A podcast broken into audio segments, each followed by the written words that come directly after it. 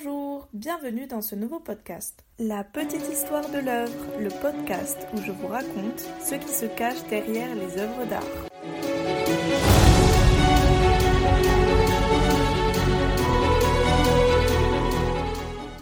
Aujourd'hui, nous allons parler de l'histoire qui se cache derrière l'œuvre Maman.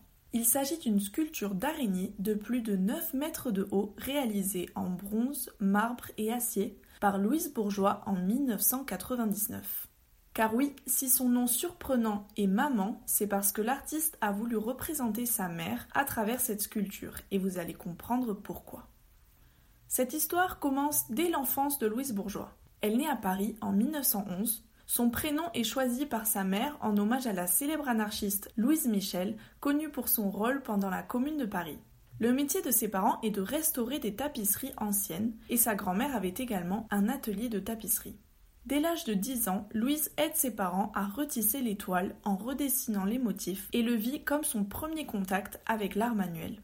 Puis la Première Guerre mondiale éclate en 1914 son père ainsi que son oncle sont mobilisés. Son oncle y perdra la vie et son père sera blessé au front. Pendant son adolescence, en 1922, son père embauche une enseignante privée pour Louise et sa sœur qui leur donne des cours d'anglais à domicile. C'est alors qu'a lieu un événement très douloureux et traumatique pour l'artiste, car cette enseignante devient la maîtresse de son père. Elle habitera sous le même toit que la famille pendant dix ans et la mère fermera les yeux sur cette relation. À cela s'ajoute qu'après la guerre, en 1918, la mère de Louise Bourgeois souffre d'emphysème après avoir attrapé la grippe espagnole.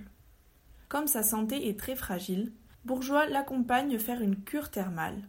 Les études de cette dernière passent à plusieurs reprises au second plan pour qu'elle puisse s'occuper de sa mère lorsque celle-ci est mourante. Elle obtient d'ailleurs son baccalauréat par correspondance mais sa mère décède des suites de la maladie en 1932, après avoir supporté pendant dix ans la présence de la maîtresse de son mari sous le même toit. Cette situation a profondément marqué l'artiste, qui en fera le récit en 1982 dans le magazine américain Art Forum, accompagné d'illustrations et de photographies de son enfance. Après la mort de sa mère, bien qu'elle traverse une étape très difficile, Bourgeois commence des études de mathématiques à la Sorbonne, car elle avait d'excellents résultats dans cette matière. Puis elle s'écarte des mathématiques, qui sont trop théoriques à son goût, pour se réorienter vers des études d'art. Elle commence par s'inscrire à l'école des beaux-arts de Paris, se forme dans des académies libres de Montparnasse et de Montmartre, puis entre à l'école du Louvre. Dans les années 30, elle ouvre sa propre galerie d'art à Paris où elle vend des tableaux elle rencontre l'historien de l'art américain Robert Goldwater, qui deviendra son mari en 1938 et elle part s'installer avec lui aux États-Unis.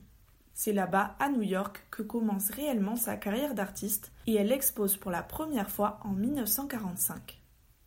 Elle rencontre de nombreux artistes exilés pendant la guerre et tente d'entrer dans le cercle des surréalistes parisiens, mais sans succès car André Breton s'y oppose. En revanche, elle noue de profondes amitiés avec des artistes tels que Marcel Duchamp ou l'architecte Le Corbusier.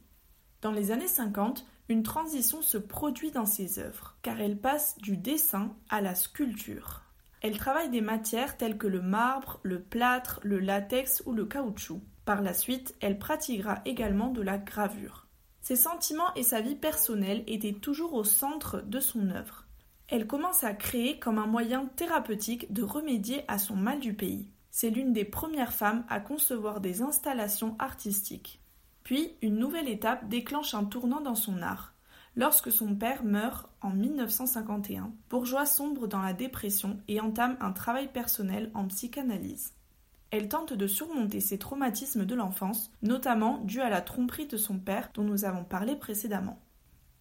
Sa cure de psychanalyse durera 30 ans jusqu'à la mort de son analyste, qu'elle consultait de manière hebdomadaire. Cette introspection se verra fortement reflétée dans ses œuvres dont le thème de la sexualité, la maternité, le corps et la féminité deviendront omniprésents.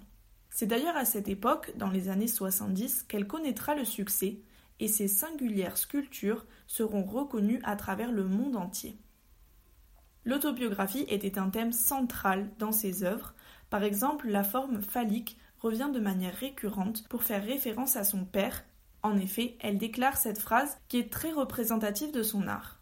Si vous ne pouvez vous résoudre à abandonner le passé, alors il vous faut le recréer. C'est ce que j'ai toujours fait.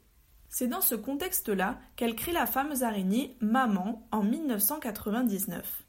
D'ailleurs, la figure maternelle apparaît sous forme d'araignée dans plusieurs de ses sculptures avant celle-ci. Elle la revendique elle-même comme une ode à sa mère. L'analogie se base sur différents points. Tout d'abord, l'araignée tisse sa toile à la manière dont la mère de Louise Bourgeois tissait pour restaurer les anciennes tapisseries. Elle qualifie l'animal d'intelligente, patiente, propre, raisonnable et indispensable, autant d'adjectifs qu'elle peut appliquer à sa défunte mère qu'elle considérait comme sa meilleure amie. Mais si la sculpture peut sembler pour beaucoup impressionnante et menaçante, elle disait que les araignées sont d'une présence amicale et qu'elles dévorent les moustiques qui propagent des maladies et sont donc bénéfiques et protectrices. Lorsqu'on est sous la sculpture et qu'on lève la tête, on peut voir qu'elle porte des œufs faits de marbre pour représenter la maternité. La première de ces sculptures est exposée à Londres. Puis elle sera posée temporairement dans de nombreux endroits tels que Paris, Tokyo, Saint-Pétersbourg, San Francisco ou New York. L'original se situe maintenant devant le musée des beaux-arts d'Ottawa au Canada, mais d'autres exemplaires existent comme celui du musée Guggenheim à Bilbao. En 2010, Louise Bourgeois décède à New York, âgée de presque 100 ans, dans le pays où elle fut naturalisée. Cette artiste plasticienne et sculpteur polyvalente est aujourd'hui considérée comme une des plus influentes de la seconde moitié du XXe siècle et début du XXIe. Son art échappe à toutes les classifications artistiques. Elle soutenait qu'il fallait penser à ce que l'art vous apporte plutôt qu'à ce que vous allez apporter à l'art, mais il y a pourtant beaucoup porter. Elle reçoit d'ailleurs en 1999 le Lion d'or à la Biennale de Vienne pour l'ensemble de son œuvre alors qu'elle représentait les États-Unis. En 2008, le président de la République française lui remet la Légion d'honneur. Son travail fut reconnu tardivement, mais elle est devenue une artiste influente et inspirante pour les futures générations d'artistes, notamment pour les femmes.